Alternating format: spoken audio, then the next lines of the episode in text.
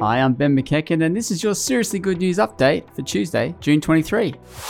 Some of Australia's elites, including Christians, owned slaves before abolition in the 1830s. In the wake of Black Lives Matter and Prime Minister Scott Morrison's no slavery comments, the Australian reported at the weekend about wealthy Anglo Australians with connections to the slave trade.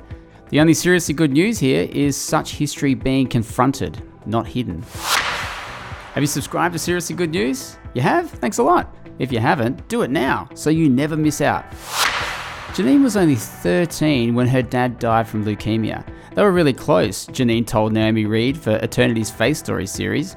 But through intense grief, Janene made a discovery a well worn Bible of her dad's that no one knew about. A lot of Romans 8 was highlighted, which caused Janene to memorize the whole chapter because of what it promises about God's goodness, no matter what.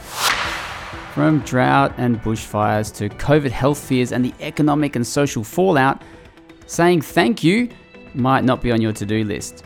But clinical psychologist Sue Bartho says scientific and spiritual evidence supports why saying thank you is a healing, thriving approach to life. For all of these stories and heaps more, get over to eternitynews.com.au.